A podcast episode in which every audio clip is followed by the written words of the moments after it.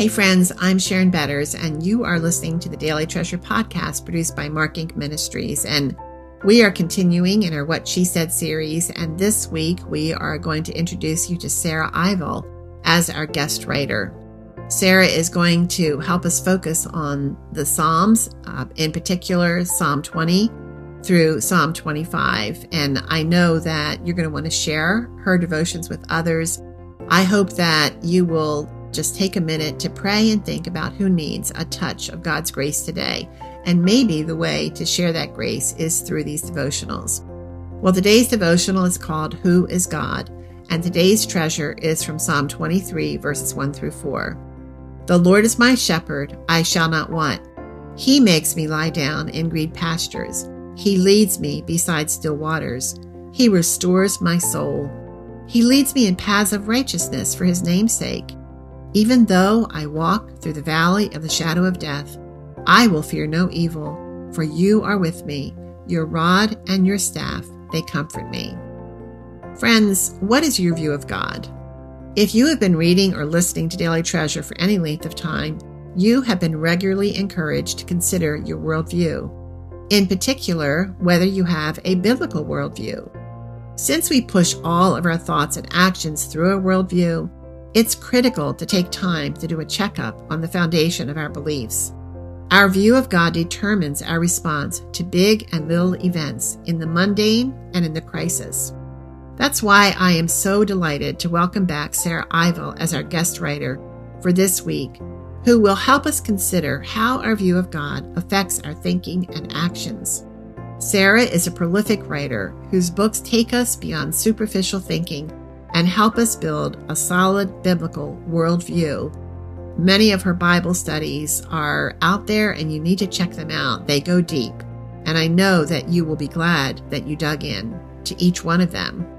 A few years ago, Sarah joined me on the Help and Hope podcast to talk about how a wrong view of God and our relationship to Him can lead us to believe we are never enough. I hope that you will check this out uh, you can find it on our website at helpandhopenow.org. Just click the Help and Hope link and look for my conversation with her that's called When You're Never Enough.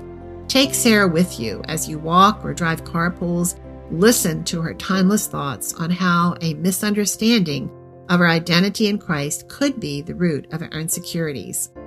This week's devotionals are a gentle reminder of how a skewed view of God creates fear insecurity, worry, and much more. In Tuesday's devotional, Sarah says, This week we are looking at times in our lives when our view of God has been too small. Circumstances seemed insurmountable, and we were tempted to forget that the Lord is a mighty warrior on our behalf. Darkness seemed to consume us, and we forgot the Lord is our shepherd who protects and provides. Or we trusted the Lord as too familiar.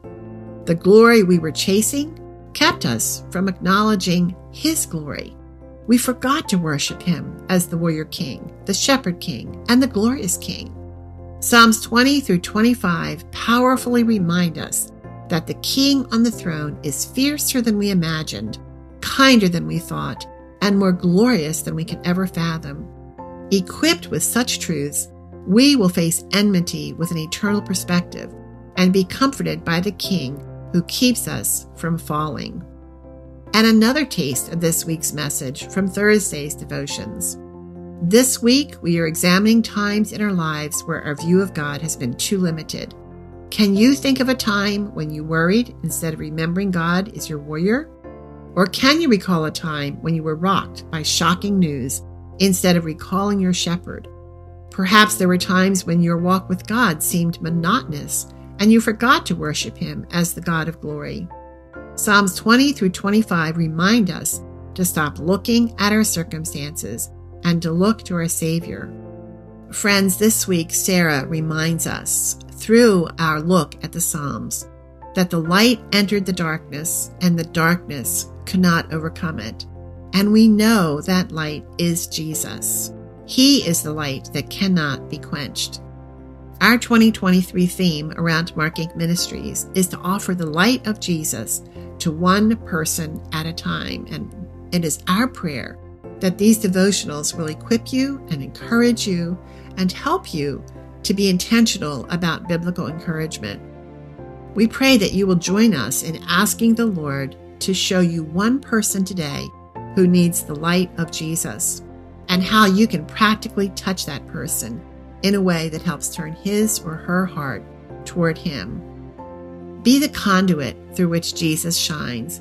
Answer the call of our God, our Shepherd King, our glorious King, to encourage others with His love, mercy, and grace, one person at a time. You could start small an encouraging text, a phone call, a scripture, or I'm praying for you this morning.